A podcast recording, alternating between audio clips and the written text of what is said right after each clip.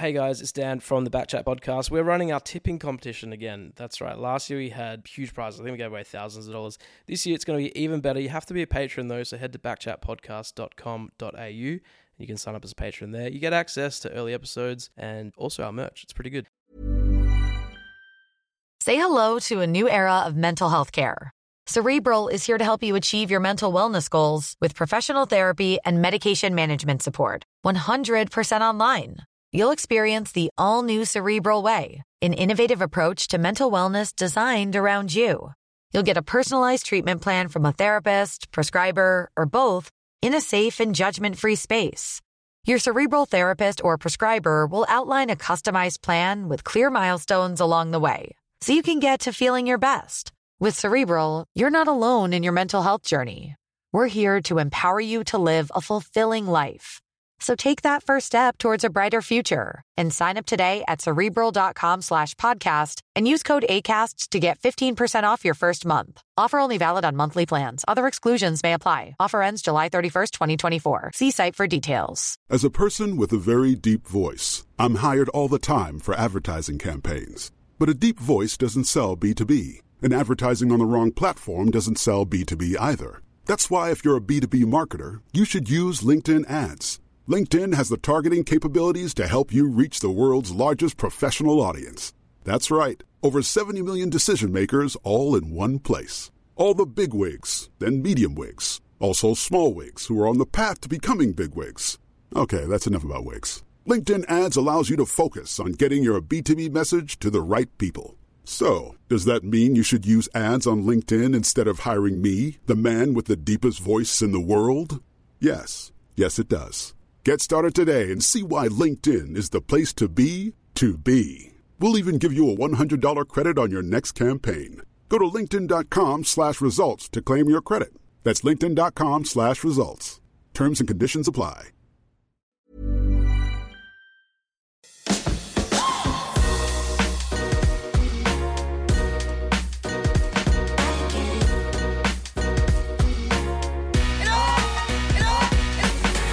Righto, here we go. Tom Boyd joins us on Backchat, powered by Fleet Network this year. Very excited to have this man in the house for one of our Movember features. Thomas, nice to meet you, mate, and uh, lovely to have you on the show. Oh, it's great to be on. It's um, this is kind of like the uh, the most crazy time of year in my career, almost really around this trade period, and you know, there's never a better time to see in the souls of these media personalities who spend time commentating on the game at uh, a trade period and you know how bad everyone is and how much clubs are wasting money. And yeah, I've been all through it, so it's good to be here. Thanks for having me. I think, I think we should just address something straight off the bat. Uh, Tom is uh, out the front of the sun currently. The sun is parked right out front of your window. Uh, so you're glowing if you're watching on YouTube. You know, there's actually like I actually thought of one fix that we didn't try, which is cleaning the camera because you know that's what it is. And now that we haven't tried it, should we try it? You can give it a little rub. Give it a rub while we're going. I think like give it a little. Yeah, this actually might fix it, and then all of a sudden it'll all go into focus. Wait a minute. Is that better? No, you're, you're even brighter, which is great. It's fine. We're, we're rolling with it. You're absolutely illuminated right now. Um, Tom, I know you're a big Backchat fan, but just in case you're not, we ask the same uh, same question to every guest we ever have on this podcast. We start with the same thing, and it's based around the sporting achievements of our guests. Now, we know, um, look, we know you've done pretty much the greatest thing in AFL land, which is won mm-hmm. an AFL premiership. You're number one drafter. You played across two clubs.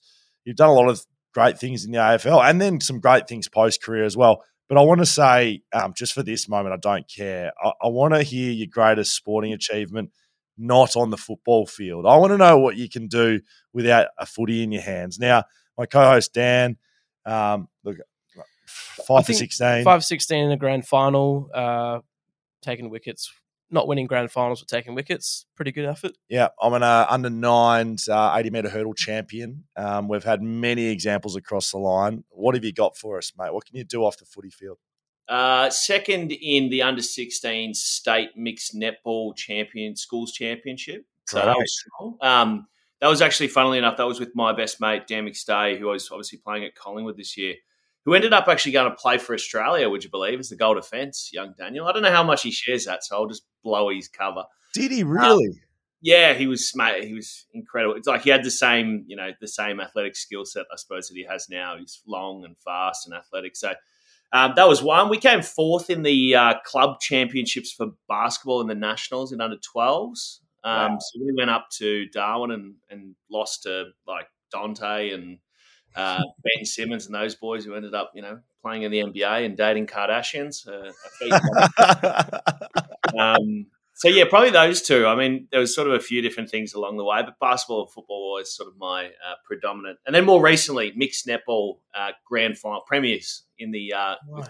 wife down here in Albert Park in in, uh, in the last little bit. And uh, you wouldn't believe it, but I played against a guy in that who I later found out played for the New Zealand national team. He's seven foot one. His name's Junior. Look him up. He is massive.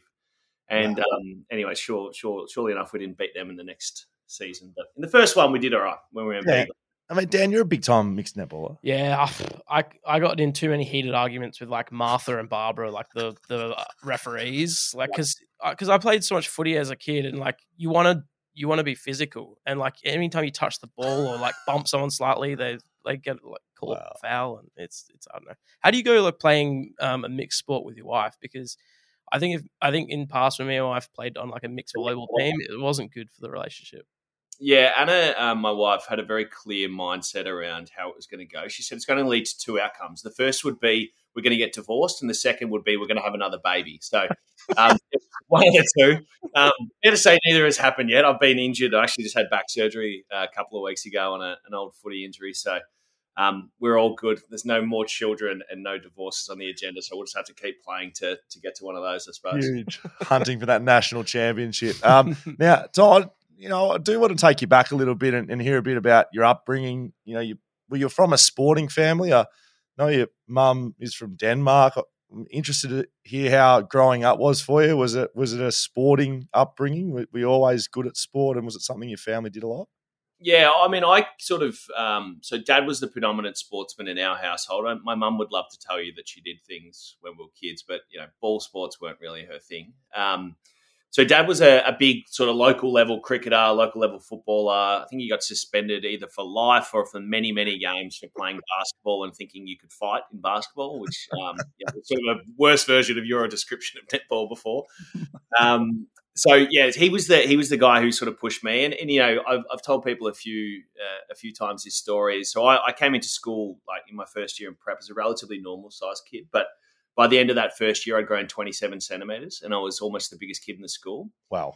So, you know, that helps, you know, to no end, obviously running through the ranks of basketball and football. You know, I almost made the, the schoolboys team in under 12s, played in the interleague sides the whole way through, started at the Rangers and under 14s, um, finished there at under 18s with a premiership. But um, I think the thing for me was, you know, sport was such a big part, but my parents were also just hugely, hugely encouraging of me making sure that I did well at school. So I kind of got to a teetering point at, uh, around 15 or 16 post the national championships uh, with football when I when I captained Victoria, um, and we didn't do that well for, for, that matter. Nor did I do that well. Uh, and I just had to basically work out what, where I was going to go. And basketball is an incredibly unforgiving sport when it comes to time. Like you have to dedicate the time to be there, and the coaches are all miserable my guess is because many of them come back from overseas as you know disappointed or whatever, and they're all short, which makes no sense because why would you play basketball if you're not like six seven?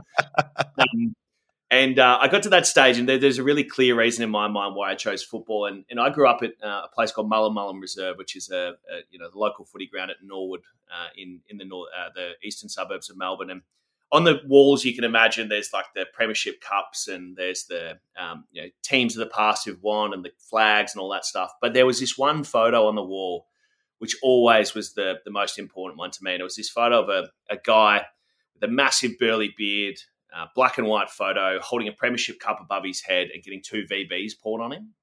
Wow. this is this is the pinnacle of sporting excellence from a very young age and um, that photo was of my dad. So he co- uh, captain coached the 1989 uh, Division Three Premiership in the AFL. So to follow in dad's footsteps was the way to go for me. Always, always loved football. I think from a culture point of view more than basketball, and um, yeah, chose the right direction. You should have recreated. Well, I don't know. Maybe you did recreate that photo with the uh, That's AFL issue. Cup, the, The beard. beard. Yeah, okay, that's fair. And you can't disrespect the old man like that. Say, oh, look, I got a photo like this because your dad would have said, there's no beard there, son. Dibby three, Dibby three, Croydon type areas. That's very good. Um, so you mentioned it off the top. It is sort of trade period and leading towards the draft period. You had some great years of junior footy. You end up being a number one draft pick. Um, how do you reflect on that time of well, your your life? Everyone else is externally looking in at what you sort of went through, but you know what it's like. What's that? I'm assuming pressure. What's that time like as a as a young man? You know, trying to make it in the big stage.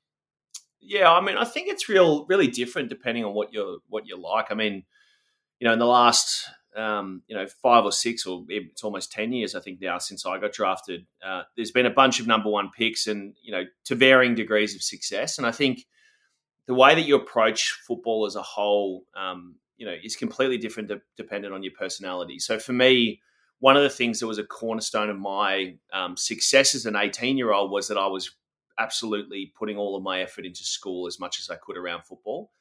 Um, and I remember, you know, having just incredibly high standards for myself at that age in terms of not not just preparation, not just commitment, not just you know execution, but I had to have the outcome on the field that I was getting used to. And and to be frank, that outcome was in 2012 when we played in the, the TAC Cup as a junior, as a bottom age player. You know, I won the league goal kicking for a team that won three games for the year. And the year after that, I started the season averaging a tick under five goals a game against the best players in the country, against the best players in the state through the sort of national carnival and also the TAC Cup. And that was what I expected of myself. And I remember it like it was yesterday. There was this, um, we played this game against Bendigo, I think, at Box Hill City Oval, and I had kicked three goals, eight, and had like 23 disposals or something like that. Wow. On. And I came off the ground and um, I looked in the paper as you do just to see, you know, how you went as you check whether you got in the best or not. And I looked at the the the best for Bendigo, and the best on player was the guy who played on me. And I turned around to Dad. I said, "If you think a fullback should get best on for having eleven shots at goal, you're nuts." And Dad, being an adult at the time and having a bit more perspective than me, said, "Tom, they're not ranking him as a backman. They're ranking, you know, him compared to you. It's the first time you've been kept under five goals for the year." And that like ad- addiction that I had to just being not only the best player on the ground, but a dominant player on the ground, which didn't hold me in great stead, I think, because I sort of, you know, in, and again, this is 10 years down the track that you learn these things. But I think in hindsight, I was, I was probably um, valuing my own um, personal ability to bring good to the world or my own validation of who I was as a person and as a footballer based on things that are very, very difficult to control once you get to the top level and obviously the competition becomes a lot lot stiffer so um, it was a fantastic period of time in my life i was incredibly successful as i said as an 18 year old had a great time was really excited to join the league and um, in many ways i think up until probably the last three or four years they were the probably the happiest times in my life um, so yeah it was an interesting period and i think again as i said it's different for every single draftee let alone every number one pick Well, yeah, you're right. So right now, over over West, number one pick lies with West Coast right now. Harley Reid, highly touted. And again, externally, I think people look in and maybe don't understand that you don't just you don't get that sort of uh, title, you know, number one favorite draft by just being there, or maybe being tall in your case, or that mentality to be the best. I, I would say that is common across number one draft picks. I don't think there'd be many of you guys that just happened to be, you know, picked number one and it was good luck from a young age do you think that's what differentiates you? It sounds like that's what you've just said.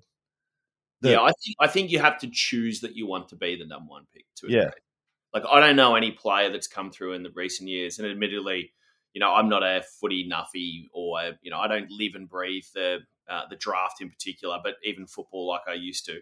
Um, but you, you you have to get to a stage when I remember entering the sort of top age year of under 18s, going, well, I don't need to go into this year going, I need to prove myself. I'd already proven myself. We won a national championship the year before. I'd been selected in the AIS. I was the best key forward in the draft.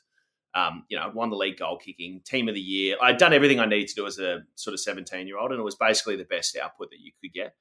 So then it's like, well, what's what's next? You can't just go, well, I kicked 46 goals last year or whatever it was. I'm going to kick 70 because that wasn't going to be a viable option for me either because I wasn't going to play the whole year given the amount of travel we had. So um, it was really around, well, what do you want to get out of this year, and what's going to drive you to get the most out of yourself? And for me, it was, well, why not go for the number one pick? And look, you know, many people have asked me the question since I retired. They go, oh, would it have been different? Would you have got as much pressure if you weren't the number one pick? It's an irrelevant question, obviously. It's not yeah. something I can change. But the other question to ask is, you know, would I have been offered a massive contract if I wasn't the number one pick, key forward player who had proven himself as a junior, so that halfway through, through my first season, clubs were willing to take a punt on me long term? No. The answer is no. So again, that was my focus going in, and and I think that for the for the most part, all of those guys up the top end of the draft, but in particular those number ones, have to want to be there because they got to convince clubs that they can handle the pressure uh, once that actually happens.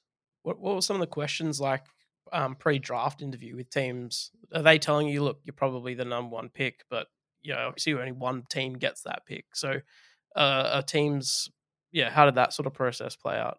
Yeah, it's so different for me, I think, than a lot. I mean, so we had uh, the Giants had pick one and two that year, so they took me and then Josh Kelly, and you know, the typical questions are, you know, I remember walking into the combine in particular, which is obviously where like the most stories come out of. And, you know, there's guys walking around with 20 interviews, like multiple ones with the same club. Every other club's asking him. Everyone who's sort of between, say, picked 15 and 35, you're the most um, interesting people at the combine because you're still sort of in between where you can go, whether it be in the, the first or second round. And I came back and actually kind of felt a bit flat about it. I had three interviews. First was with Melbourne, and they all, all they wanted to tell me was that I wasn't fit enough, and that was great. And I was like, okay, well, you know, thanks. so let me know. Appreciate it. At the moment. Um, the other one was with, I think it was with Carlton, maybe. No, it must have been with St Kilda at that stage and they were great. You know, it was a good chat. They're like, Tom, we're not going to get you, but it was great to spend some time. We just want to do our due diligence. Um, and then the Giants, and the Giants said, Hey, Tom, we're going to take you with pick one, so pack your bags. Actually, I lied. There was a fourth interview because I was sitting around all day at the combine because I didn't do the test. I'd had a massive ankle injury that year, and um, forgive me for forgetting his name, but the guy from West Coast actually came up to me and he said, do you want to come do an interview with us? You look bored. was it Trevor Woodhouse or Rohan O'Brien? It would have been one of those. Yeah, it could have been one of those. It might have been Rohan. And um, I was like, sure. So we spent 30 minutes, you know, shooting the breeze and and uh, and just filling in time. But you know, I'll, I'll, again, my my experience was so surreal. I, I, just signed an Under Armour contract. I was doing filming off to the side. I was doing you know, media interviews left, right, and center. I was watching the guys go through the trials. I was listening to the anxiety and the pressure and the despair and frustration and disappointment that all of these guys are facing, and I'm just sitting there going, "It's not the same for me." Um, you know, I've already basically embarked on my AFL journey, and um, yeah, it was completely different.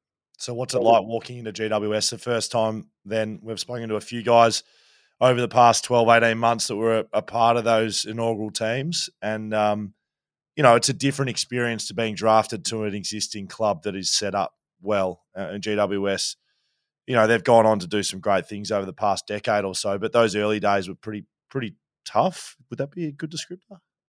Yeah. So I'll preface this by saying, um, you know, I feel, I almost feel like I missed out a little bit at the Giants in terms of I've heard so many good stories of that place since I was there, and in particular you know, realistically, it was probably not until say 20 end of 2015, 2016 when they really started to hit their straps. Um, and look, you know, there's been so many great people that were there that I know, and players that have left, and you know, players that are still there. That you know, it's an incredible, by all by all accounts, an incredible place to play, and it's a proper club now. When I joined, it was not, um, you know, by any stretch of the imagination. And there's there's a sort of a few key factors that I remember that really stand out to me. And, and look, I think to go back to the draft process, I got drafted on a Thursday night. I think it was mid mid November or twenty third or something like that. I started preseason by like I went to sleep in Sydney on the Sunday. Um, that's how fast things change. And you know, within that period of time, whilst I had a runway of a month and a half to think about, oh well, I'm going to the Giants and I'm moving to Sydney, and I actually could organise the stuff. So I had a car up there and all this sort of stuff. Um, those three nights are the only ones that really matter in terms of preparing because you realize it's now it's now happening. It's certainly happening, and now I'm ready to go. And you know, you go into these apartments with, you know, we're living at Breakfast Point, which is one of the most heavily publicized, incorrectly stories of all time, where I think they all thought we lived in like a mansion together. Well, I think, So- I think I thought that. I think I yeah, had like well, we we lent, we lent into it too because I um I remember posting a photo of the country club at Breakfast Point and saying it's a great new place to be living. As a, all of my mates thought that we lived in a mansion with like forty blokes. Uh, Breakfast Point is like many uh, suburbs in Sydney, so the the planned suburbs they do up there. I think there was ten thousand people ended up living in that suburb, so we were just a very small part of it. But Right. it was kind of living like it was like living in the Truman Show, like very old population, sort of. You know, you've got your own sterile shopping center, and you've got your own little oval and country club. It's like it's almost like living on a golf course, which is which was really weird Yes. um, and certainly nothing that I'd experienced before. And then you walk into the club, quote unquote, which wasn't finished at that stage because they'd built in Blacktown. Then they moved out of there when they realised no one wanted to travel an hour and 40 minutes out of town. and then our new facility at Tom Wills Oval wasn't built yet. So I was training in the underground, um, the gym is a strong word, of the ATH Centre from the 2000 Olympic Games. And there was probably a 10 by 4, 10 meters by 4 meters gym. There was, you know, you know, stuff everywhere, offices that were just crammed with people. It was tiny and it just didn't fit us at all. And this is going to sound like the most uppity AFL sooky thing ever, but when you have to like go to the facility and then you have to pack your bags and then drive seven minutes to go to the, to training and then drive seven minutes back and then you know you get strapped at the, at the center and then you go to the it was just a nightmare like kids were all late all the time yes. That Um, just sounds that sounds horrific. I'm really sorry you had to go Oh, through that, mate. That's Dan, that sounds really bad. Dan. Yeah. I you didn't you didn't have angry people like Leon Cameron yelling at you Dan when you were late.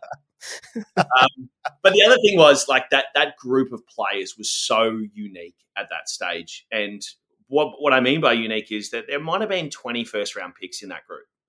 And then there was like this next cohort of guys who were basically trying to prove themselves as, you know, serious players in the league, like the Scullys and the Wards and the Davis of the world. And then you had this other cohort, which was like Dean Brogan, Chad Cornes, Luke Power, um, Josh Hunt had played with us, Stephen Gilham. And it was like, you know, three different materials that kind of didn't mix, if that makes sense. Yeah. Um, and what I found was there was just so much insecurity, um, from myself included, I must say, um, around who was going to play the next week, who was you know in this position, um, you know what you were supposed to do around the club, who was the you know the big dog around the place, what the standards were. Everything was so ambiguous because we were just trying to figure it out. That you know, I just I didn't enjoy that part because it wasn't a football club to me. It wasn't what I'd grown up with. It wasn't the you know hierarchical age thing that you see at most of these senior clubs. Um, and look, we also sucked, so that wasn't making it any easier. as well. So, do you remember your first game then? Oh yeah, yeah. First game ever played at Adelaide Oval by Adelaide, and Danger I think had four and twenty five at half time. How did you play? We're down. Oh no, I might as well not have been out there. Um, I think we we were down by sixty at half time. We lost by uh, maybe eighty or ninety points. Um, I had five touches for the day. I think we had maybe maybe in the teens for inside fifties. Um, pretty dark day. Pretty Yeah. dark day. Yeah, Uh, tough. yeah.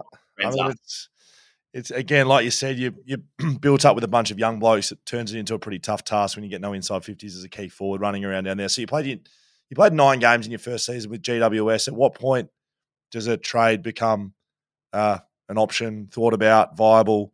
Given you the number one pick, um, you're a Victorian, obviously, but for a number one pick to be traded after their first year, it's pretty unique.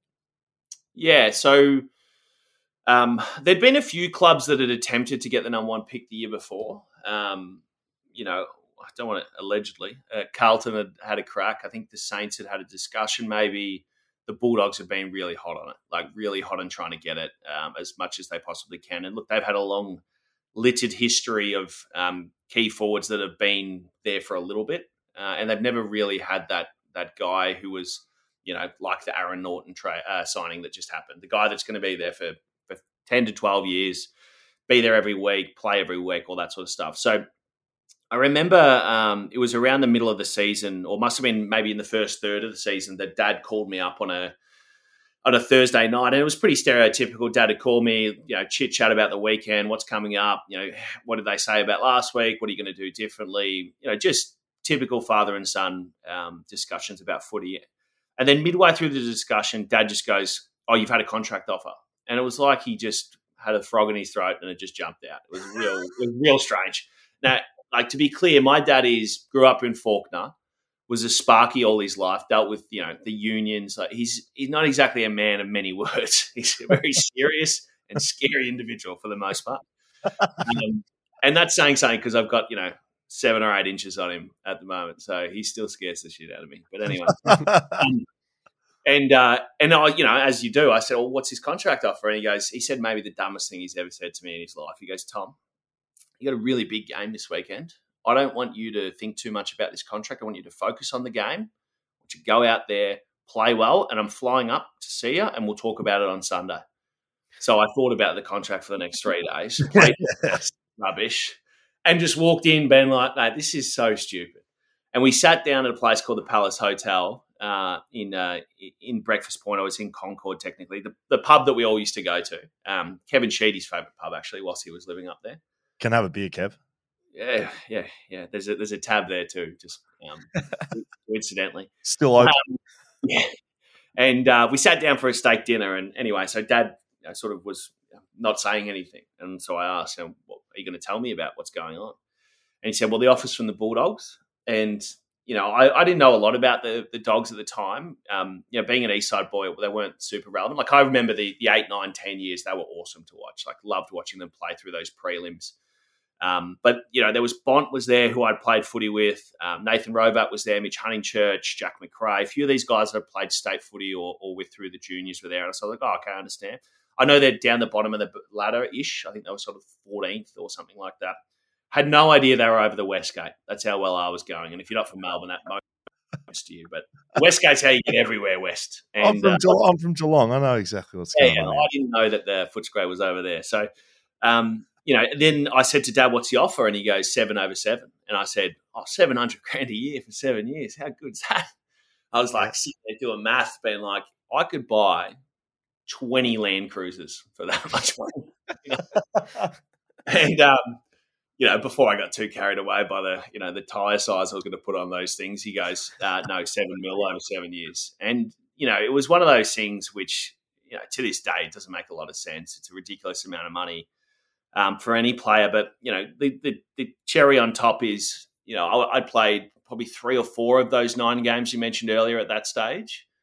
Um, I hadn't played any good in pretty much any of them. Um, Yeah. maybe, maybe had a good quarter against or two against Geelong, but I was also, you know, from all the, from all I understand, that was the second biggest deal in AFL history at that stage, um, right behind Buddies uh, as Pickers, who was my manager too, who uh, did that one the year before. So it was just this like holy shit moment, and then you start working out well the anxiety or the anticipation that comes from that is how we're going to get a deal done? Because it seems obvious as the choice that you're going to make, which is I'm going to go and sign this massive deal, but it's not as simple as that, and it does take time and and you know in the end quite a bit of luck.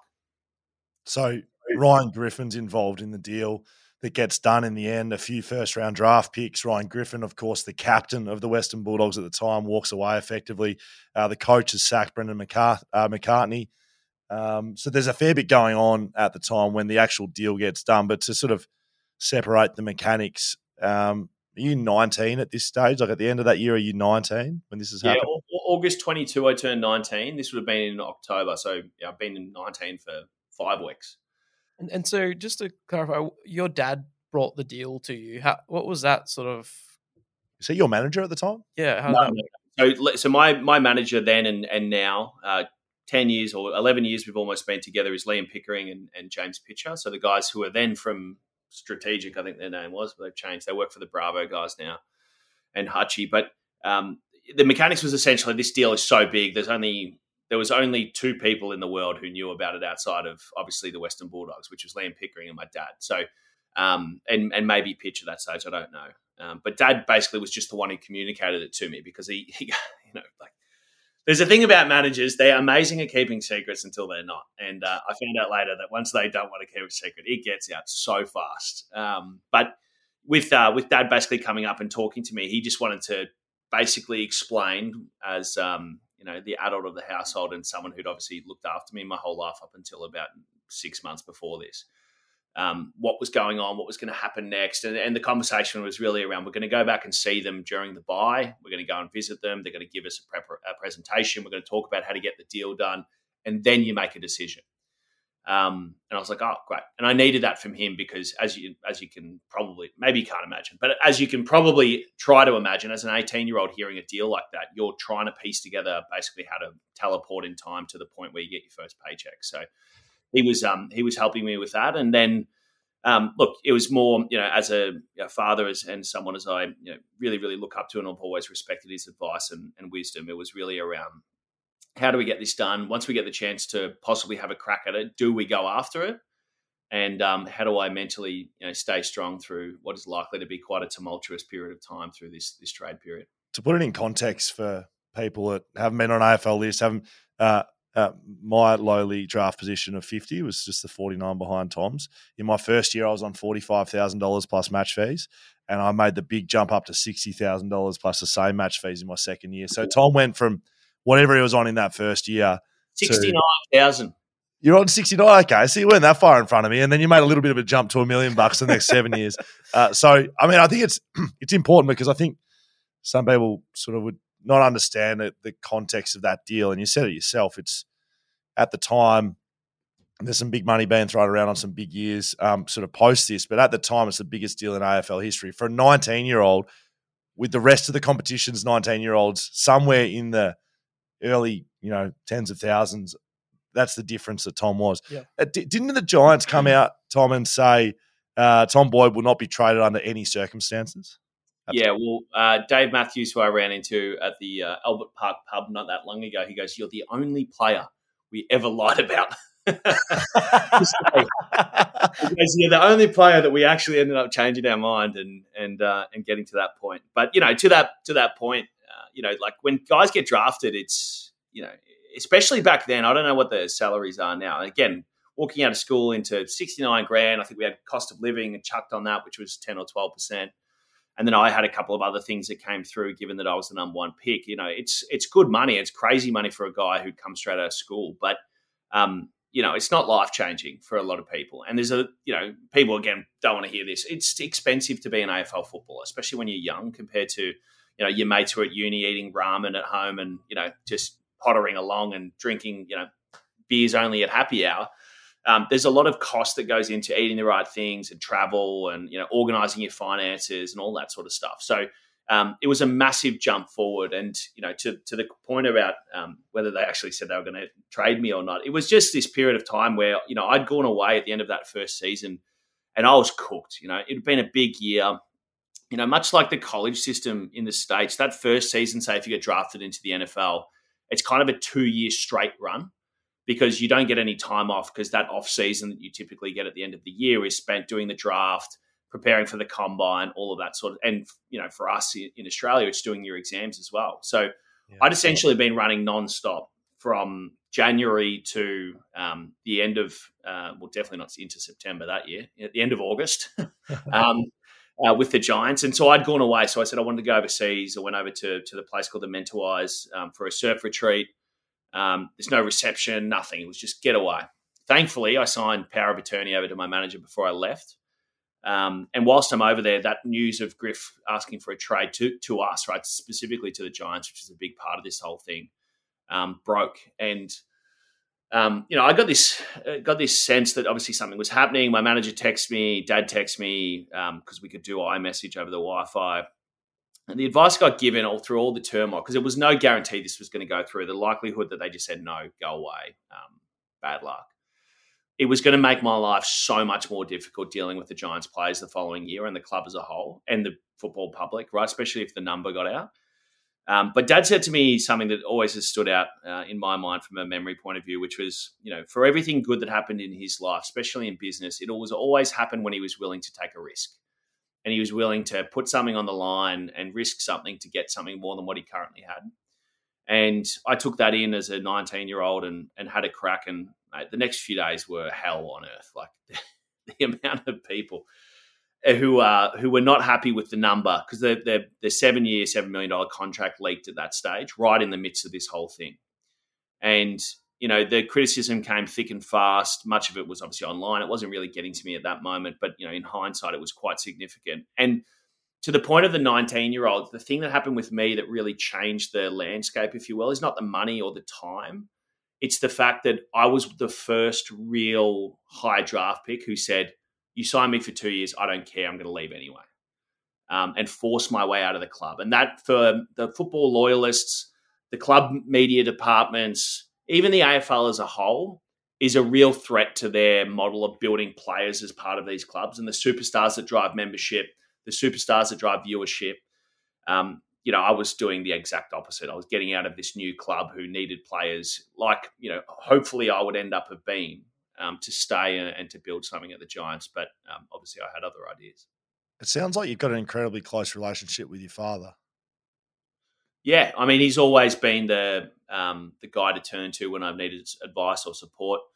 Um, you know, he's also you know one of the few people I think in my life who look, that as I said, Dad grew up with a pretty tough upbringing, um, but has always been a leader of men. Right, he's always been the, ca- the captain or the coach, or you know, he's you know, ended up owning his own business with you know, hundreds of employees. Like Dad did really well for himself from a really low base, and you know, I think he's always had probably the um, the mental fortitude and the toughness and the you know ability to not care what other people think that I really didn't have at that stage you know, I, much more took after my mum and wanted to please people, make sure people were happy and they liked me, and you know, I was professional and do the right things and all that sort of stuff.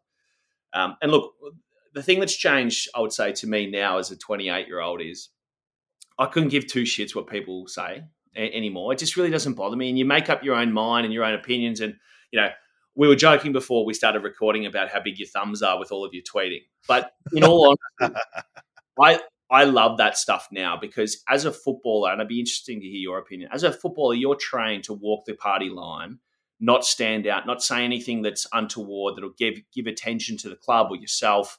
Um, in fact, in most cases, if you don't have the opinion that everyone else is supposed to have, you might as well not have an opinion at all. And I found that incredibly difficult to deal with because, as you know, I did well at school. I was interested in other things. Um, but my opinion and those parts of myself that I valued and value to, to, to this day didn't matter unless I kicked enough goals on the weekend. Yeah, the performance element inside footy clubs, I hold pretty similar views. Um, similar to you, I've, I valued school probably as high, if not higher, than footy when I was a youngster. Didn't have the same sort of um, you know credentials, I guess, coming out of junior footy, but um, I found the uh, you know everyone having to form under the same banner this is what you say, this is what you don't say. I I, I call bullshit on that pretty early. And although I wasn't as out, outspoken as I have been probably post career, I still at at times during my time at West Coast found myself in a closed room with four or five people sitting down saying, "Why'd you say this?" And most of the time, it was the answer was, "Well, it's just what I kind of think about it." And you know, um, to, towards the end of my career, probably probably, yeah, not I was no hero. I was never going to keep going forever, but probably there was the physical side, but there was a mental side with the fight and the towing the company line bullshit that used to go on that I sort of had had enough of. So, yeah, I can definitely, um, yeah, certainly empathise from one point, but also, yeah, agree with what you're saying with the characters that form in the AFL now, which we're starting to see a bit more of, I think. Yeah, I mean, there are characters. That's the thing. But historically, the characters have been the ones who get in trouble, right? Correct. And look, there's there, there is more to football than the the pin-up boy perfect citizen that we just described and the opposite of that you know the dane swan character of you know i'm just a lad playing football i don't really care about anything like they're the two archetypes that i see and i've seen over a long period of time to your point there's there's really interesting guys that are interested in stuff out of footy and girls for that matter there's people who are you know incredibly um, differently inclined, whether they think about the world differently or whether they think about football differently. It doesn't really matter. They have there's so many different individuals that make our great game the great game that it is.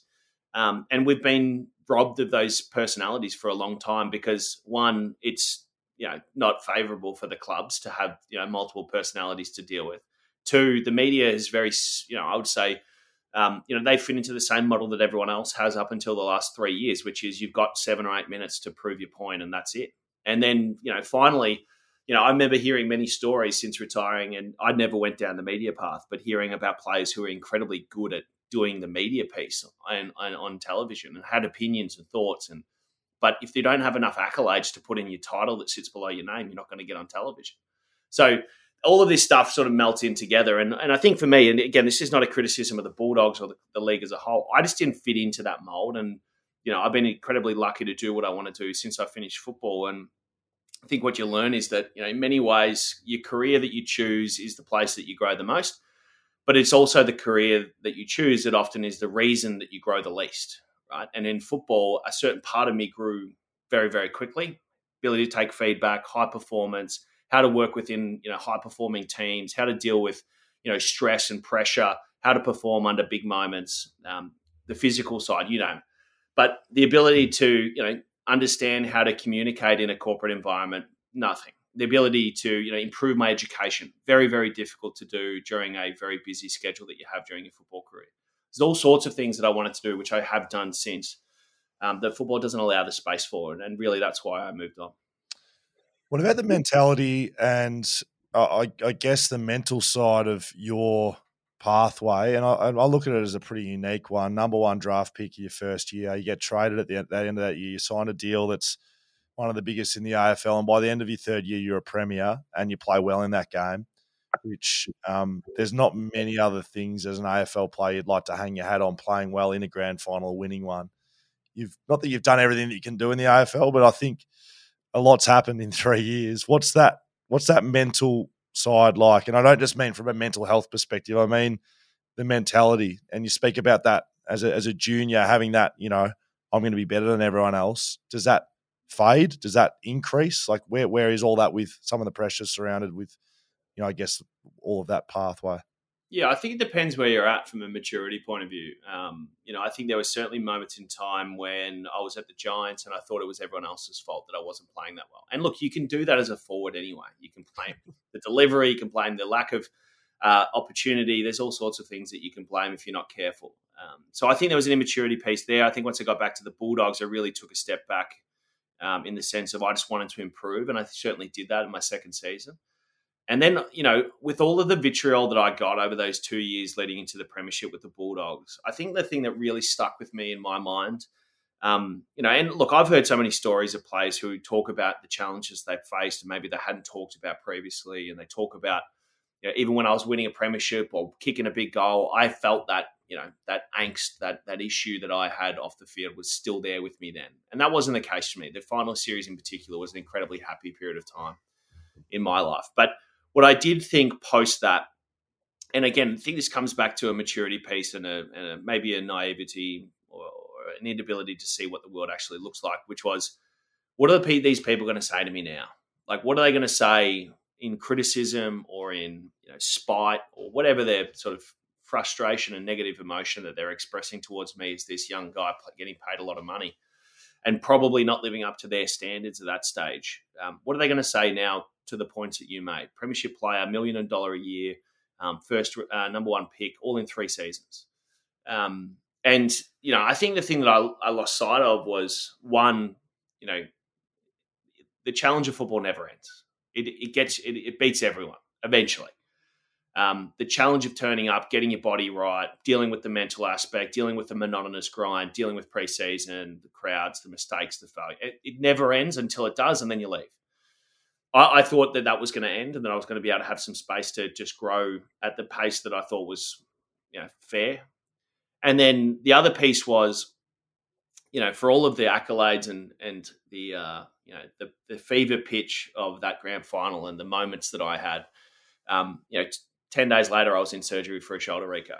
Two weeks after that, I get an ankle clean out. I spend the next six weeks, you know, in a sling, uh, and on a crutch, come back to the footy club, haven't run once in the off season because I'm not allowed to, um, and then you're chasing your tail next season. So um, you know, life changes really, really quickly, and I think it's it's more around, well, you know, are you going to change with it and work out what you want to do, or are you just going to continue to chase after something that you thought you wanted in the past? What, what did you feel more pressure from the the number one draft pick or the the big contract? Yeah, then it's too hard to differentiate. I, I think really it's around, you know, the the number one pick the gloss of that fades. So, you know, your first season, they expect a lot of you, the second year, third year. Um, but after a while, people might say, "Oh, he's not he's not that good." Maybe he was the number one pick, but the money doesn't. The money that you're on is the judge, jury, and executioner every single year for every player. So, you know, I think a good example is, you know, as I mentioned earlier, Aaron Naughton kicks almost 50 goals this year, but he didn't have a good year because everyone's like he's on good money and he's an up and, up and coming superstar.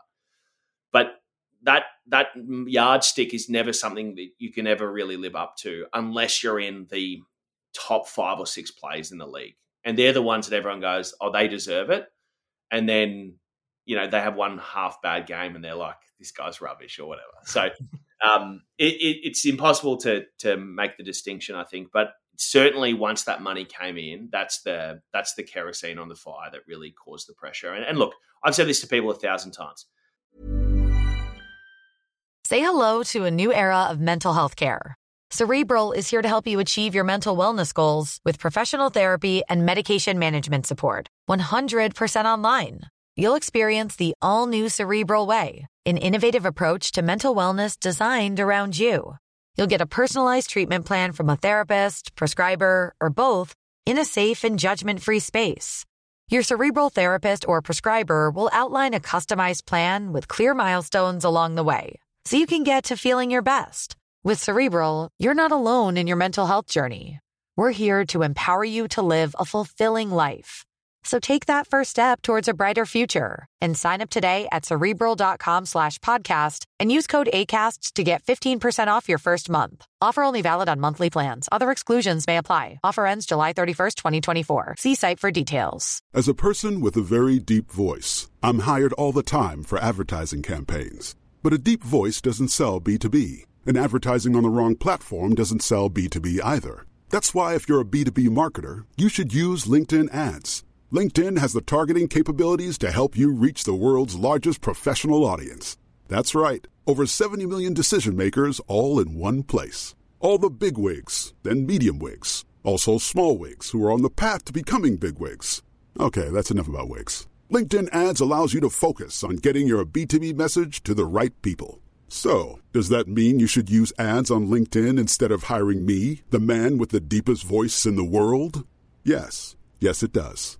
Get started today and see why LinkedIn is the place to be to be. We'll even give you a $100 credit on your next campaign. Go to linkedin.com slash results to claim your credit. That's linkedin.com slash results. Terms and conditions apply. um, getting tweeted at mean stuff is you know, it's not nice, especially when you're young. But it's it was fine. I just ignore it by the end. Same as Instagram and social media. Getting screamed at at the footy is less nice, especially when you got your wife or your mum or your dad sitting there, and these people aren't abusing you because you missed a kick. They're abusing you because you're a stain on the earth. The ones that really got me were, you know, when I'm in the supermarket and people are abusing me, or I'm walking down the street, people are hollering stuff out of cars. Um, that's what I was dealing with when I first came back to Melbourne. And what that led me to do was like, I'm just going to go to training, going to go to the game, going to come home. And that's about the three places that I feel comfortable spending. Every time that I went out to any social event, I was having issues with people, especially if there's any drinking going on. Um, it was just a nightmare. So that's that's where really the rubber met the road for me. Um, and as I said, you know, being a number one pick's enough, but if you pour a massive contract, which I accepted by the way, and I'm glad that I did, um, that's where the, the real fire starts. It's outrageous that you are, yeah, for like such a positive thing. Um, like all these things we're talking about, they're all like any any any AFL player would literally be like, you want to do that tomorrow? You'd probably do it. Number one pick, big contract, premiership. Yeah, you're talking about the abuse you're copying in the supermarket. I I hadn't really heard you speak about that, so I think that's outrageous. Um, not from you speaking about it, but yeah, fact that it actually happened. Who's got the balls? that would be good. Who's got like oh, the, balls? The, the courage to go up to someone at a supermarket. Courage. Yeah, well, Who's got the courage? it's- it's- Who's the weakest human in the fucking world that wants to a, walk up to it's a someone in a weak act. supermarket? It's a weak act, but you still have to build up the courage to go say that to someone. It's still Pretty, outrageous. it's pretty easy when you're doing a drive-by in the cars. That's when they Yeah, get. that's Sorry, that triggered me a little bit. in in all honesty, let me tell you one thing.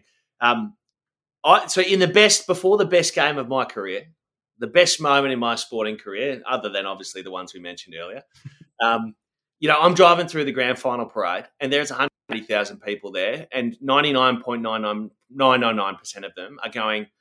Tom was an absolute integral reason that we're here because he was the only ruckman that we had in the prelim. So nice.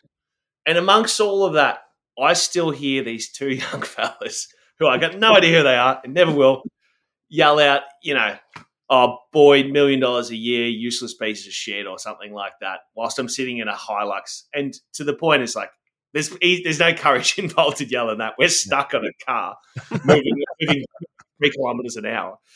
Um, but, you know, you just, your ears are so tuned to hearing what's negative in the world. And, um, you know, as I, as I said, it was, it was, it, it did haunt me for days.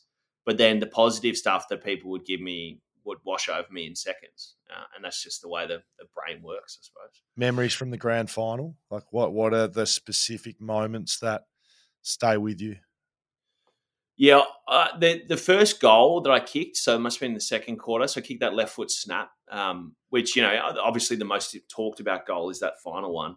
Um, you give me that ball about 150 times, I'll kick it once. I reckon. Um, I, uh, I I could always kick on my left. I was quite a quite a good left foot kick for a big guy, but uh, and I'd practice that, and I'll give you all the you know, the exceptions. But that like I couldn't see between the posts. It was as deep in that pocket as I could, and um, you know I didn't even have to look. As soon as I kicked it, it was going through, um, and I think that really gave me. You know, I started the game. I started the game with a drop mark that everyone said was a nervous thing, and it's really funny because Nick Vlastuin um, from Richmond is one of my best mates, and he had a similar thing happen in his first fi- uh, grand final, one of three, mind, mind you, um, Yes. in 2017, where he slipped over or something, and and everyone goes, "Oh, it's nerves." And me and him have had many a laugh about this. Marcus Bontempelli kicked the ball at 500 miles an hour, about a foot off the ground, and it was swinging all over the joint. And they're like, "Just catch it." Can't see that on tally.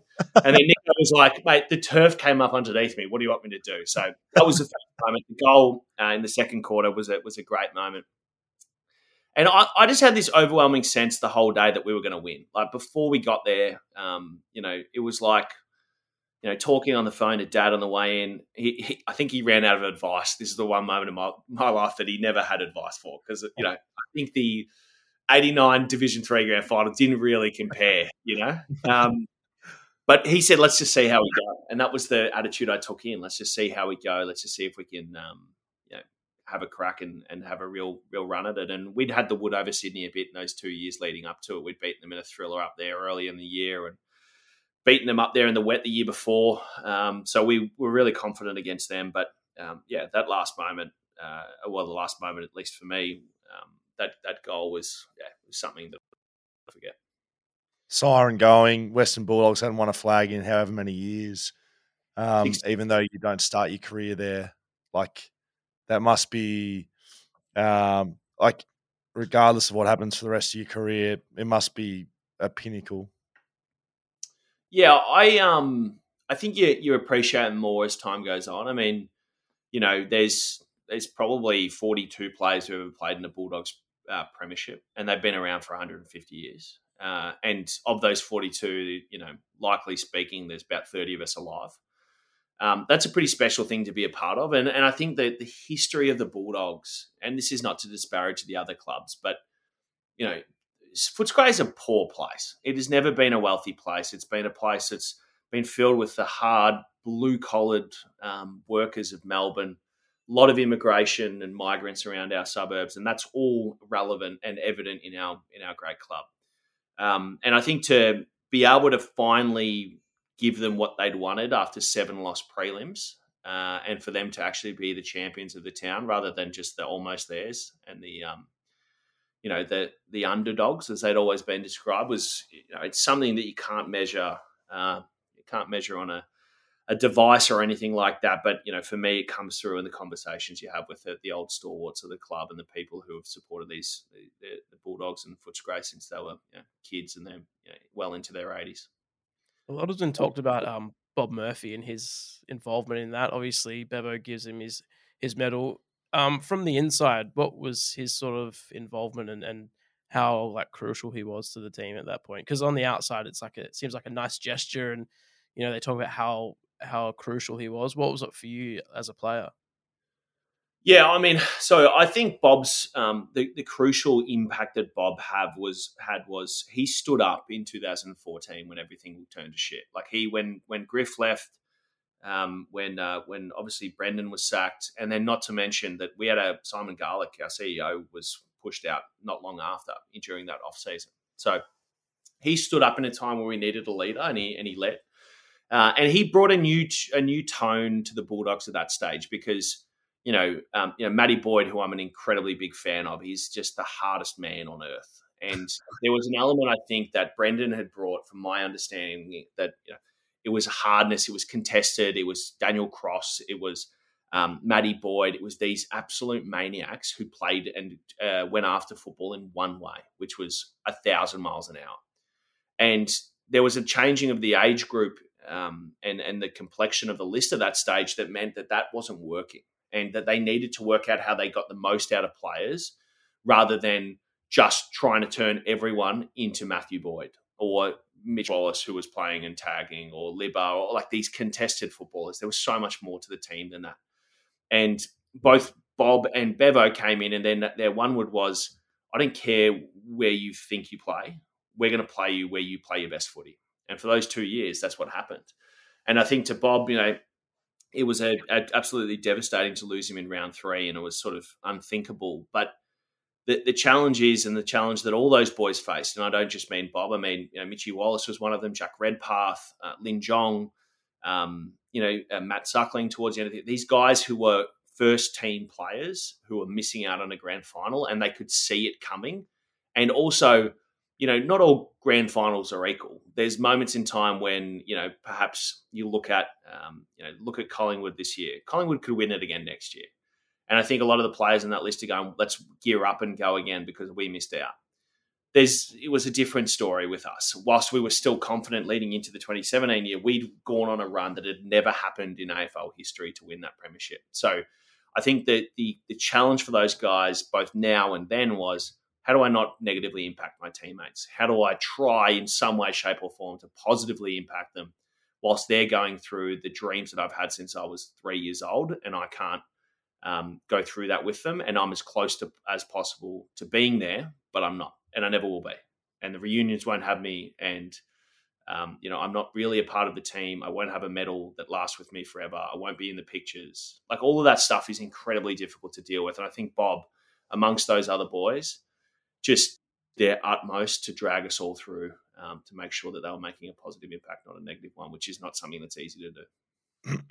so that um, that 2016 Western Bulldogs side uh, handed me and my teammates one of the great sprays of all time, knocking us off at uh, Subiaco Oval. I bet they did. What happened?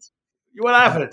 Mate, Nizzy, I remember because we were fifth, you were eighth. Um, I think that's right. Is that right? And you guys had a great finish to the end of that year. Oh yeah, we were sizzling, mate. Don't worry about that. We are absolutely sizzling. We just been in the grand final the year before. Like you said, it was like the oh, we lost that grand final. We'll just win next year, and we just missed top four. But you know, it's like the Bulldogs coming over from the just being done by Freo the week before. You had no one playing. It's like yeah, we'll just you know Western Bulldogs first, but the rest we're focused on that. And anyway, we won't go through the game. I remember Nizzy walking into the change rooms afterwards and just teeing off Oh, no, oh, no one's got the Prize. You're all, you know, blah blah blah. It was one of the great sprays. So thank you for that, Tom. Appreciate that, mate. Well, do you want to make? I'll make you feel worse. Is that the night before? Um, so we, we had two groups of players fly in. I don't know if you know this. So we had we had guys fly in who'd had ankle injuries like me or soft tissues. We flew in on the Thursday. I know it must have been on the Tuesday, I suppose, because we played the Thursday night. Yeah. So it was like, let's not risk any like you know inflammation or swelling. And then the main group came in the day before and they were supposed to land at 2 p.m. local time. They didn't get a plane until 4 uh, Melbourne time. And they landed with, they, they got to the hotel at 8.15 p.m. the night before that game. So we didn't get to do a captain's run. We went down to Trinity College in the dark and like jogged around and like pretended like we knew what we were doing. It was the worst possible preparation I've ever had for a game of football. yeah, it makes me feel great. Thanks, mate. All the time for that, fortunately. Thanks, Tom. Oh, that's very good. So, with all these positive things, and like I think it's been, you know, this is three years of your career, by the way, which I just think is ridiculous. I, I do feel like looking at everything and researching for this and having a look at everything. It's almost like you've fast tracked everything throughout your career. Everything that happened to you a lot of people take 15 years to do it. You did it in three. Um, what's happening off off field for you? Um, what sort of headspace you in? Because I think it's an important part of your story. Uh, now or, or during my career at that during, stage? During your career, like during these three years, and then you know you you finish your AFL career after seven seven years, and it's cut short. So what's happening through this? I would think a lot of positivity times. Are you in a good headspace or not? Yeah, so my the two years where things really got out of control um, before it all sort of I announced in seventeen what was going on was really fifteen and sixteen. So you know, you I remember going up to the Giants and having a few issues with sleep and um, you know stressing about the game or stressing about training and sitting up and staring at the ceiling until the you know, early hours of the morning before you had to go out and run fifteen k's and being like, this is weird. Um, but really, the mood side of things, uh, above and beyond the sleep issues I was facing, um, really started to get out of control in 2015. And what it looked like for the most part was, you know, I wouldn't sleep and then I'd feel incredibly anxious. And then I'd go and train and I'd feel a bit better. But then I'd be so tired that I'd have issues with depression later in that um, that time period. And you know, there were periods of time through 16 in particular where you know, I wouldn't sleep Thursday, Friday night. Then you'd play a game, and then you'd play rubbish, and then you'd feel horrible for two days, and then you'd just try and ramp it back up and play uh, again the next week. And they would go, you know, that, that, at times went for a month or two at a time. At times, to your point, there was great months, there was great periods of time, and that's why I think, you know, I never dealt with that really dangerous um, mental state that I was in because I was like, well, it might turn around in a week, and it might turn around in in a few weeks. And then when it did, I was like, see, it'll be fine. And then two weeks later, I'd find myself in the same position and, you know, really, really in some dark places. And um, as I said to you, I think, you know, after two years of really, you know, significantly dealing with those issues, sleep, uh, anxiety, and, and, later depression um, through 15 and 16, I, I was really in the headspace that after winning a premiership, it was like, it's got to improve. Like everything has to improve. But you know, coming back to that footy club, it was like being hit with a sledgehammer. Um, you know, the dread of trying to get ready again for another season, the pressure of performing. The conversation around me was one that they've said a thousand times, which was, oh, Tom Hawk, Tomahawk kicked three in his premiership in 2011, and then he became a great player. Now, Tomahawk was a few years older than me in terms of comparing age to age, but it was exactly what I was thinking. Like, I've had the breakout game. I've had the breakout season. Um, yeah, let's turn this into to a career.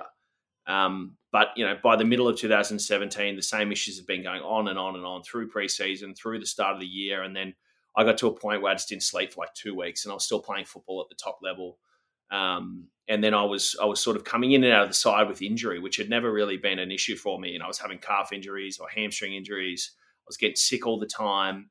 I couldn't concentrate. And, you know, as you know, I mean, concentration is such a large part of playing AFL football. And I'm going, I can't keep doing this. And I got no idea what I'm going to change. Um, and look, I think, you know, I just got to the point where so many people do, whether it be in football or in professional life, where you essentially just get to the point of having a complete breakdown of you know your mind, body, and and ability to to control your emotions. And um, you know, thankfully for me and for many of the AFL boys, and unfortunately not enough people in uh, the community, I had someone I could talk to, which was the club psych.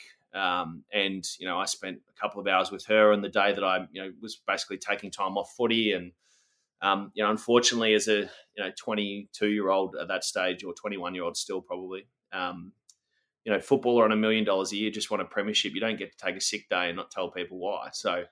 Um, a big part of you know my challenge was and and fear of really dealing with this issue above and beyond. I didn't know what it was above and beyond I didn't want to let people down was I didn't want to talk to people, you know, in the public about what was going on.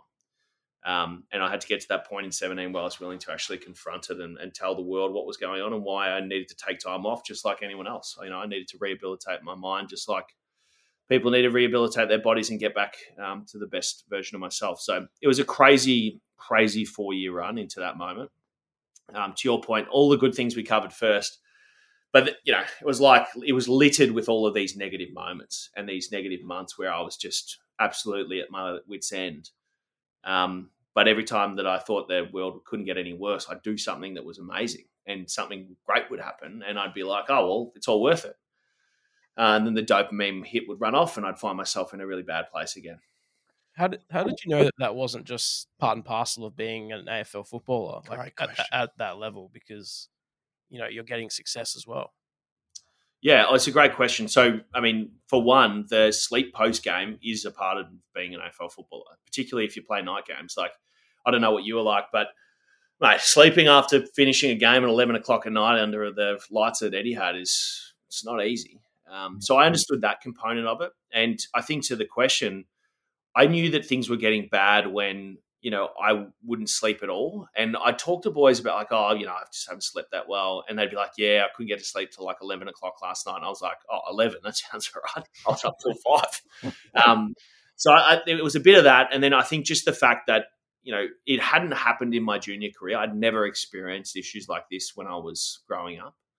Um, and there was no reason to feel the way that I was feeling. Uh, but again, you know, I didn't learn about mental health when I was at school. I didn't understand what anxiety was, didn't understand what depression was, or what you know regular sleep um, above and beyond what I was, you know, get your eight hours. So uh, when you don't know what a problem is and you can't define it, it's not it's not easy to come up with a solution. And uh, again, you know, we we all as people, I think, we do two things to make life easier. The first is we look at what we see in the world as um, the people that we want to be uh, as being successful. So we go, oh, they've got the car, or they've got the house, or they've got the job, or they're you know in the media, maybe they're playing footy, right? So they've got the complexion of life. That's happiness. And what we do is we go, well, I'm going to itemize those things and select them and try and bring them into my life. And if I have them, then I'll be happy. So we go down that path. And, you know, for me, that was something 100% that I was looking at. But the other thing that we do is and you see this in professional services in Melbourne. It's you know, or in all of the states, but it's so common in professional services. Say your legal and accounting and finance and banking is. If I just get to that next outcome that I'm looking for, you know, whether it's in your work, finish the big project or you know complete the big assignment, win that award, get the promotion. If I get there, the 17 issues I'm dealing with now, or whatever the number is, will disappear because I'm now at that stage. And when I'm there, they won't be important anymore. It'll be fine. And typically speaking, what happens is that people get to that moment and then they go, holy shit, my life's exact same as what it was, except now I've taken on more pressure, more um, stress, more uh, accountability, more responsibility. And I still haven't dealt with those things that have been here. And that's exactly what happened to me um, in the sense that I knew there was an issue. I knew I needed to deal with it. I knew something was going wrong. But I had enough in my life from a milestone point of view up until that premiership in 16 to go, oh, I still got things to accomplish. If I can, if I can accomplish them, accomplish them, and be a good enough footballer, it won't matter. All this stuff will go away. Yeah, I thought it was a really good question, Dan, because I, I, was sort of sitting here thinking and can relate a little bit. Look up, you know, sleep was never an issue for me. I certainly no um, oil painting over here. Got my own issues, but um, sleep I could do. Um, but the up and down nature of AFL footy, like that, that I can, you know, completely see that. And I think a lot of AFL guys would be the same. It's like we've got a lot of these issues, but if we can just win this weekend, then everything will be better next week. And then maybe it is better next week, and then you lose, and it's like, oh my god, the fucking world is going to end this week. And then you might win, and it's a roller coaster of emotions, really, if you just break it down. Um, so look, clearly, I think you probably you had more of an extreme roller coaster, and I was just wondering, like, was there a was there like a real dark point, or was there a real moment where you thought, like, fuck, this is bad, or was it just a build up that turned it into what it was? I, I don't know if that makes sense. Yeah, I think um, you describing that um, the roller coaster of football is a really good example of what changed for me. So, uh, to your point, you know, I went up and down like everyone, right? But I got to a point where winning, I didn't feel good at all. I just got to the point where I was like, "Thank fuck we didn't lose." Mm. like, and, and it was it was beyond that that that thought. It was it was like life is not going to be horrible this week. Right.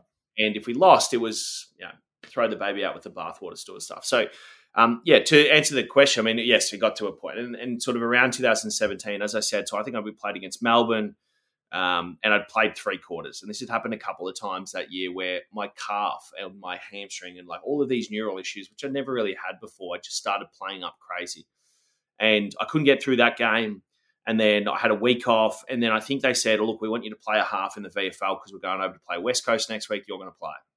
And I remember sitting there going, there's no way. And again, I hadn't slept in two weeks. Like, there's no way I'm getting through a VFL game of footy. There's no way in hell. Like, I can't possibly do that. And, you know, I, would had a thousand negative thoughts uh, an hour for the last six months, at least at that stage, probably longer. But at that moment, I'm sitting there going, I can't possibly go to do this thing they're asking me to do. But the alternative is I'm going to have to go to the club somehow and take a week off footy, which is not an option. And, you know, again, AFL players have got it very, very good. The one thing that we have, I think, that above and beyond everything else is there's no opportunity really to take a break through the whole year.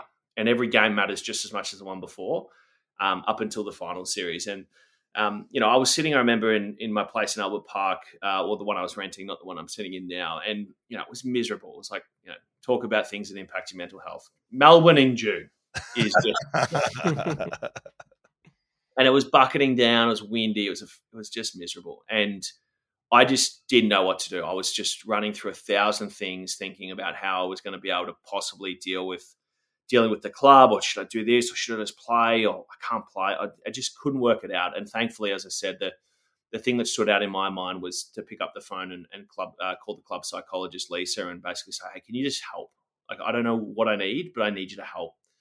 And, you know, we spoke, as I said, for hours. But the, the thing was, you know, I, I had to work out in about 12 hours how to communicate to the football club that their most highly paid asset wasn't available this weekend and likely wouldn't be available the weekend after. And, you know, you ex- extrapolate that and probably wasn't going to be available for a while.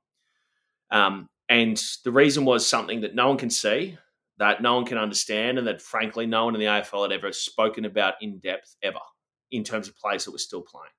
There'd been players that took time off. There'd players who said, "I need, you know, I've got mental health issues. I just need a week, um, or personal leave, or whatever." But no one had said, "I've got issues with this, this, and this, and this is why I can't play football." Um, and look, the reason I went down that path is really simple: is because you know, given my the, the scrutiny that I was under, I didn't want people to think, "Oh, he's sitting at home." As a million dollar a year player, whinging about the people who are mean to him on Twitter, um, you know, well, I was I wasn't offended if old Big Thumbs over here was giving it to me. Big Thumbs, BT. I don't come at other players yet. Yeah, yeah, yes, yes, yes, yeah. Well, you know, Kane didn't in the first little bit either. But oh no, Kane no. Kane over here. Kmart Kane. But but I needed the fans to know. I needed the club to know. I needed my teammates above and beyond the ones that I already spoken with to know that like I'm injured. Like I, my body is not up to playing AFL football. Now, the reason my body's up, not up to playing AFL football is not the same as everyone else's. It's not coming from me having a torn calf or a you know a, a bad shoulder. It's because I haven't slept. I've been under extraordinary stress for multiple years, and I'm unable to manage it. And I need to get on top of these things so that I can sleep, so that I can deal with this stuff, and I can come back and play football. Um, and look, that's not an easy thing to tell the executive of a, of a football club who obviously invested so heavily in you, and particularly when you're in a state like that and, and, you're incredibly vulnerable. So I'm really thankful I had Lisa to help me support uh, support me through that. Um, but yeah, it was a it was an incredibly dark period of time in my life. Your first game for the Bulldogs, round one, 2015 against West Coast. Your last game for the Bulldogs, round 18 against West Coast. So started and ended your career against the Mighty Eagles. Uh, and the peak in the middle, you know. yeah, yeah, yeah, yeah, Ending some careers there in 26. there was multiple delistings. A lot of West Coast involvement here. So uh, the point I make there, the start and end of the Western Bulldogs career, and and and ultimately your AFL career. Um, what's the feeling after that deal gets done? You've spoken a little bit about getting to that point and the support you receive, but I don't know the day or the moment or whatever it is when right you're finished and you is it relief or is it anxiety again, like, oh shit, I'm going to have to deal with the bullshit that comes after that? How do you feel when you call quits and, and, and it gets done? Yeah, I mean, it's always a process, right? Like, I think everyone thinks that you make rash decisions, or someone like me who gave back, you know, two and a bit million bucks to the club and moved on at 23 and still had years to run. And it was like, well, this is the stupidest thing I've ever heard. So many people you know, tweeted or said that. And look, that's fine. I don't care. Um, I really don't care what these people think because, you know, they, they weren't in my shoes. And if there's, um, you know, one thing I can stand behind as a player who finished early is I did the right thing in terms of what I wanted to do with my life. And I certainly didn't do what I've seen so many players do. And I'm not having to go at other players. I'm saying many players take the cash in the last few years because they're worried about their future in terms of making good money. And, you know, I couldn't do that. I couldn't sit there for two years, two and a half years and just be like, oh, this is great. I'll take a massive paycheck and um, pretend like I'm not completely destroying every relationship that I have with this place. So, um, you know, I, would made mention to the, the, club doctor at the end of 2018, and the reason I stopped playing after that West Coast game that you mentioned um, was because I'd had this really bad back thing that I was dealing with through 18, and actually, funnily enough, had surgery on two weeks ago. So, um, and I'd said to him at the end of 18, in, in, that in the sort of 19 preseason, so it's probably three or four months after that game, and was saying, you know, I don't think I want to do it anymore, Zim. Uh, you know, and Gary, the bloke with the massive mustache, if you watch the dog play, great man, great man. Um, and I said, I, I think I'm done. And he goes, What do you mean? Like he looked at me like I had three heads. And um, I said, Look, I'm not like I'm not depressed. I'm not sad. Like I'm, I just I don't love it anymore. I used to want to play, and I used to want to play all the time. And um, he goes, Look, Tom, I've heard this story too many times. And every time the players come to me when they're out of form or they're injured, they say, I want to give it away. And he says, Six months later, every single one of them comes back to me in tears, going, filled with regret. I wish I'd made a different choice because in that moment when they're so sad or miserable or frustrated, you think the world is never going to change. And for me, that wasn't the place that I was in. But I listened to it. I thought it was really great advice. I made it through to probably three or four months after that, and I was like, "No, nah, I'm I'm ready to go." Um, and you know, I walked uh, into the club for the last time uh, luckily enough to get a retirement speech, which you think is a given, but it's not a given. Like no. even great players sometimes, if they don't leave ceremoniously, they don't get the chance. Yeah, I mean, sixty game. I mean, like I know you've had a journey, but you played just over sixty games, so I haven't seen too many sixty gamers give a retirement speech. I might add, and I knew that for a fact. So I think it very short, very short. Um, and and like you know, I tell people I saw you know Bob Murphy, Dale Morris, Matty, like these guys give retirement speeches and they talk for twenty minutes and it's amazing. They deserve it, filled with emotion. Not me. I've been there for five minutes. So I said two things. Right? I said, um, I said, uh, firstly to uh, to everyone in the room, I need you to understand you're the reason I lasted as long as I did, not the reason I'm leaving. And secondarily to the players, if you're thinking about renegotiating your salary, now would be a really good time because you put two million bucks back in the cap.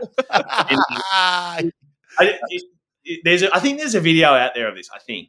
No, I'm actually probably not. There is now.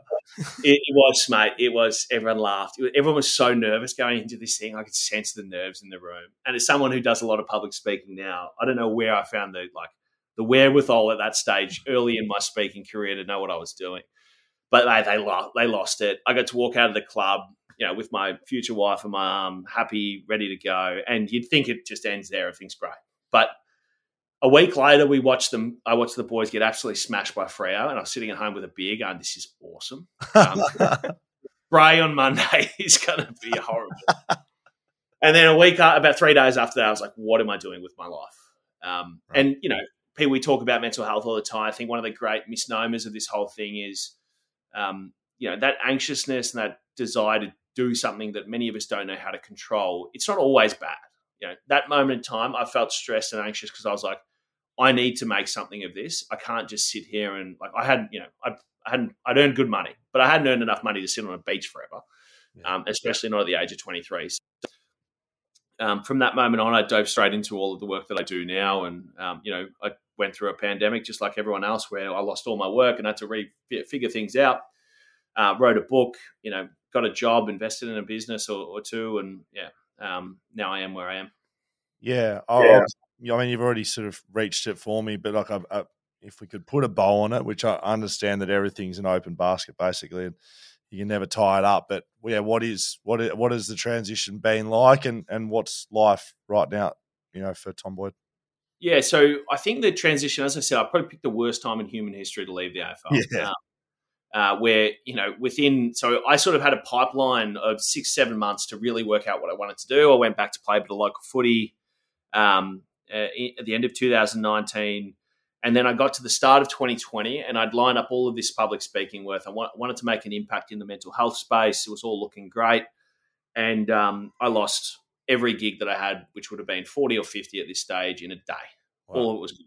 And again, I look, I'm not here to ask for sympathy or pity. I didn't need the, the money was going to be fine. I, as I said, I made really good money playing footy. I was very lucky in that case. But the structure was something that I desperately wanted.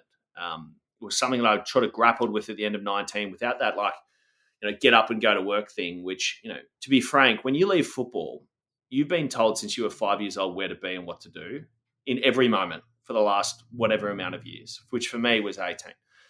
And so all of a sudden I had all this autonomy and choice and I was trying to work out what that was going to be filled with. And I filled it and then it was gone. And, and look, I think I learned two things when the pandemic hit around the work piece. The first was, um, you know, I don't think I was quite done with the football thing. And so I wanted to, you know, really dive back into what had happened and why it's happened so I could move on properly. And that's when I wrote the book, um, Nowhere to Hide, which came out last year. And, you know, that was a two year, two and a half year process where I wrote it myself and then I, you know, pitch it to the publisher and go back and write it again myself and with some with some help from an editor. And it was like it was just an amazingly difficult but in, enjoyable experience in the sort of sickest of ways. Um, and then the other thing was that the thing that I missed most, which was you know, probably obvious now looking back, was I needed a home base. Like I needed somewhere to go where I knew the people that were there. We were there for the same reasons because I'd had that every single day of every moment of my life since I was five. And now I had home with my wife, and then I had nothing. So if I was doing speaking work, I was out on the road by myself. I was organizing myself. I was invoicing myself. It was everything was done by myself. Um, and so that's when I actually ended up joining uh, the business that I invested in and I'm a part of in Everperform, which is um, you know essentially champion data for the workplace. We're a performance company that works with accounting firms uh, around the country, and um, yeah, it's been an incredible place for me to learn and grow and meet new people and and do the speaking stuff and find a balance between the two. So um, this year will be the biggest one that I've had yet. Um, I'll probably tick close to 85 or 90 speaking engagements for the year. Um, you know, the book, as I said, came out. I'm an ambassador for WorkSafe, um, for Lifeline, and and um, and the Western Bulldogs Community Foundation. Do the work with Everperform, and yeah, try and find the, the best of all of it, which is um, yeah, it's an incredible life that I get to lead. Last question. Um, not that I, uh, am, again, I keep saying, not that I sort of understand exactly what you're talking about, but talking about speaking and specifically about mental health and dif- difficult things to speak about, where you've got to be vulnerable and you've got to uh, perhaps show a side that you may not show publicly often. If you're doing something like 90 speaking gigs a year, um, you know, just speaking honestly, is that is that fatiguing? I, I can imagine that that that would be hard. Yeah, yeah. I mean, they're all different muscles that I find um, that sort of apply to the different work that I do. And I'd you know, be remiss of me to mention I'm also a father and got married. Which, that should be top of the list. The father. Well, see, last, yeah, best for last is the way I do. That's this. correct. Well done. Sorry, Anna and Ronnie. Um, but yeah, I mean, it, it, depends. I think you know, I think at times.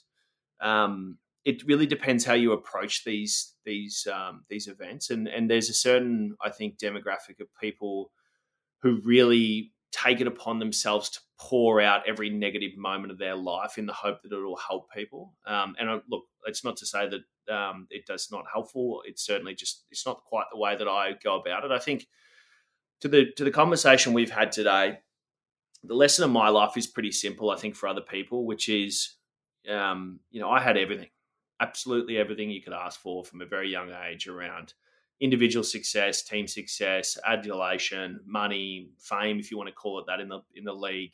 Um, I even had the family stuff sorted on the side with my you know future wife, and all that stuff looked perfect. And yet, still, I managed to find myself in a really diabolical and, and quite desperate period of time in my life. Um, and the lesson is, hey, if you know someone as lucky and you know entitled as me can really struggle with this stuff, well um, you know, why wouldn't that be the same for anyone else who's got a life set, set, of, set of life circumstances that are vastly um, different and perhaps more difficult? So um, that's the way I approach it. There's certainly moments in time where I have a lot of difficult conversations with a lot of individuals, and you know, I've spoken from you know the C-suite of some of the multinational companies here in Melbourne or around the country, all the way out into like you know tiny little country clubs in the far-reaching parts of Victoria and beyond. And no matter where you go, the stories are the same. We've lost someone. Um, I've struggled. My friends struggled. Um, we don't know what to do about a club. There's a lot of people that are really, you know, having challenging times. We don't know to do about our business, and I think it's a really humbling thing for me to understand just the far-reaching nature of this topic and how difficult it is for people to fix because it's not a simple, um, it's not a simple thing to to go after and, and try and change. So, um, yeah, I've I've learned to try and find the balance between the the I suppose the satisfaction and the ideally the impact as well as the um, you know, the individual uh, journey and and um, and struggle that it might yeah, involve doing these gigs myself. It's been a great chat. Um, we aren't quite finished. Social media to follow this, which is not social, social. I mean, tell you what, uh, X with Elon Musk has got something coming up alongside here. Social media. This is the questions from the people for you, Tom, not just Dan and I. But if you have enjoyed Tom's chat, I would encourage you to seek Tom out on any of the channels on social media. Get in touch with him. Go and read his book, which I will be doing. Have not yeah. done. I will yep. be doing off the back. Big words, mate. I'm still a foot ex footballer, you know. Yeah, yeah. Don't worry, I can write too, so we can we can judge it at the end of uh, the time. I big book, font. yeah, yeah, mate. Like, I absolutely. How many pictures are in it? No, uh, no pictures. That costs more, mate. It's, it's, it's a well written book from all regards. So if you have enjoyed Tom, make sure you do because I think it's pretty special his story. Now, uh, let's finish off with yep. social media. This is where the people get asked the questions. Tom, let's go. Jake Nash underscore. How does it feel to be part of one of the all time great BT calls? Um, I would say the great BT call. Yeah. I don't know if anyone else has been sworn at on radio. Um, yeah, I, I, love it. I love it. Look, and you know, eh, talking about staying relevant, everyone, you know, all the older people go, oh, but the people won't know who you are into the future. Um, so you can't just do this stuff forever. Every year, a new round of 12 year olds go and message me on Facebook and Instagram and tag me and all this stuff going, oh, BT's commentary. So I might be I might be relevant into perpetuity just based on that one call. So thank you, Brian. Mine needs a little clip on the way to go. Uh, John double underscore Dawson. Uh, should first to five year players not get more than five hundred thousand dollars a year? Oh, no. what are you talking about? I'm the I'm the worst guy to ask that question. Go ask a rookie, and then you'll make them feel better. Ask Scully. I'd uh, like five hundred thousand dollars a year. Uh, Seb Vanders. Uh, how do you feel about the pressure on Harley Reid? Uh, I met him or saw him very close to me. We did a gig up at his club. Look, I, I think the the um, I think the requirement of eighteen year olds to understand the like macro trends of the trade period and the clubs that are involved in it is just crazy. Um, it sounds like to me, from what I've heard from him, he's just a country footy kid, and, and ideally those guys thrive in the AFL. So um, we'll see what the pressure's like next year. That's when it all really counts. Now, this is relevant to our podcast here at Backchat. One of our co-hosts, Hamish Brayshaw knocked off 100 chicken nuggets last night and one of the great I would say human yeah. acts of performances in history. Yeah. So Taz underscore Kai yeah, asked, could, could, you eat 100 chicken nuggets in one no. I mean, look, it depends. It takes some preparation. I think. Yeah, Hamish just rolled in after work and just knocked off 100 as easy as you like. He had two breakfast wraps for lunch. He won the Sandover medal, best best uh, footballer in Western Australia two two months ago, and he's knocked off 100. No worries. Um, Scotty doesn't know. Uh, does the AFL handle mental health issues better for a new player, and what else can be done? Oh, that's a that's a that's a long answer. Yeah, yeah. Let me do it in very very uh, quick terms. Uh, the AFL set the policy. The clubs uh, look after the experience of players. Um, the more we can uh, give our more tools we can give our players to deal with this stuff, the better. Um, but it's never going to be easy playing AFL football. It's uh, it's an advertising advertising driven um, industry, which means attention. It means vitriol. It means bums on seats and eyes on screens. So um, tools teach them how to fish. Hashtag Evelyn. Uh, have you watched? Well, firstly, have you watched the Beckham doco? I've watched uh, half of it. Great. So, thoughts on the impact of the red card and, and how that's affected his mental health? Um, yeah, I mean, I can't imagine. Like that is nuclear version of what I went through. Mm. Um, by the way, not a red card from where I was. that guy do- dove so hard. Yeah, and the the um because where is he from? He's from Spain or something. He, but he said it, he said it wasn't a red card either. So oh, happy days, which makes it worse, probably. yeah, yeah, totally. Um, the last but not least, the Eggman. Yeah, Tappy ninety five. How does Tom Boyd like his eggs? Sincerely, the Uh, Eggman.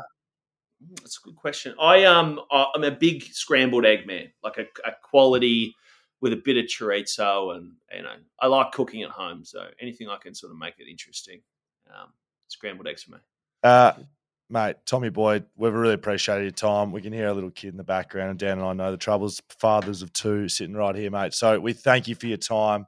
Um, a big Two shout different out sets of kids, by the way. to yeah, we're not, we're not fathers together. Um, we do have two children each. Fleet Network powering the podcast this year. Swimply, Whippersnapper Whiskey, Margaret River Roasting Co., Blue Bet, Shelter Brewing Co., Leadable Cameras, Mumba Digital, uh, Movember through November, and uh, everything you can find backchatstudios.com.au. Did you have fun, mate? We enjoyed having you. Oh mate, look at you boys! You've got 75 different sponsors. We're making it big time. Well done, great work, lads. Um, yeah, look, I love what you're doing. I just need to hear a different set of opinions than the ones that I hear every day in the media. If I can possibly do that, and keep doing what you're doing, and um, yeah, sounds like some exciting stuff.